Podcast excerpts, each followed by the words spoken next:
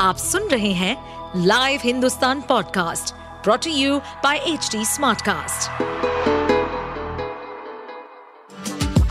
आपका स्वागत है दिल्ली एनसीआर की खबरें पॉडकास्ट में ये पॉडकास्ट आपको दिल्ली और एनसीआर की विभिन्न पार्टियों की राजनीतिक गतिविधियों, महत्वपूर्ण घटनाओं और अपराध के मामलों में गहराई तक ले जाएगा इस पॉडकास्ट में हम विश्लेषण करेंगे उन खबरों और विकास से जुड़ी सभी जानकारी और फैसलों को जिनसे देश की राजधानी और उसके लोगों पर गहरा प्रभाव पड़ता है।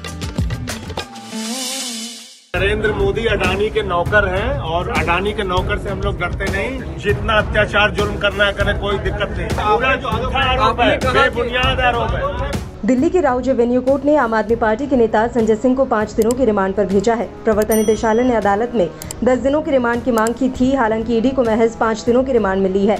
अदालत में संजय सिंह को लेकर सुनवाई के दौरान वकील ने अपना पक्ष रखा। संजय सिंह की ओर से अदालत में मौजूद मोहित माथुर ने कहा, इस मामले में जाँच जारी है और कभी खत्म नहीं होगी। मोहित माथुर ने आगे कहा, दिनेश अरोड़ा इस मामले में मुख्य आरोपी हैं। उन्हें पहले इन्हीं एजेंसियों ने आरोपी के तौर पर पकड़ा था।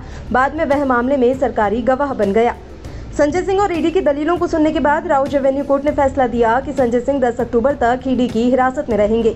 ईडी अब 10 अक्टूबर को संजय सिंह को दो बजे कोर्ट में पेश करेगी। इससे पहले कुछ देर के लिए कोर्ट ने रिमांड पर अपना फैसला सुरक्षित रख लिया था। बता दें कि ईडी ने 10 दिनों की रिमांड मांगी थी, जहाँ संजय सिंह ने ईडी की रिमांड का विरोध किया था। उन्होंने कहा कि एक साल में दो सौ उनतालीस बार सर्च की गई। डिजिटल साक्ष्य के सिवा कुछ नहीं मिला। कोर्ट को देखना चाहिए कि मेरे आवास पर रेड में ऐसा कुछ भी नहीं मिला जो मामले से संबंधित हो।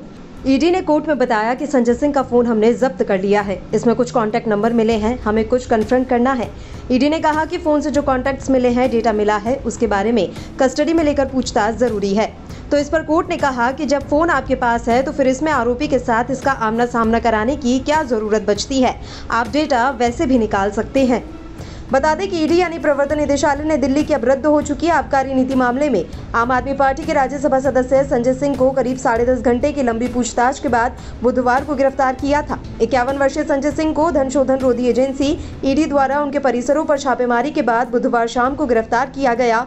वह दिल्ली के पूर्व उप मुख्यमंत्री मनीष सिसोदिया के बाद दिल्ली शराब घोटाला मामले में गिरफ़्तार होने वाले आम आदमी पार्टी के दूसरे बड़े नेता हैं। आप सुन रहे थे हमारे पॉडकास्ट दिल्ली एनसीआर की खबरें।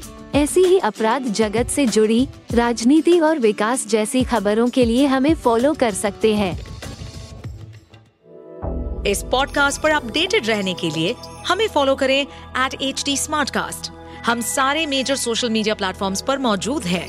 और ऐसे पॉडकास्ट सुनने के लिए log on to W W W dot H D smartcast dot com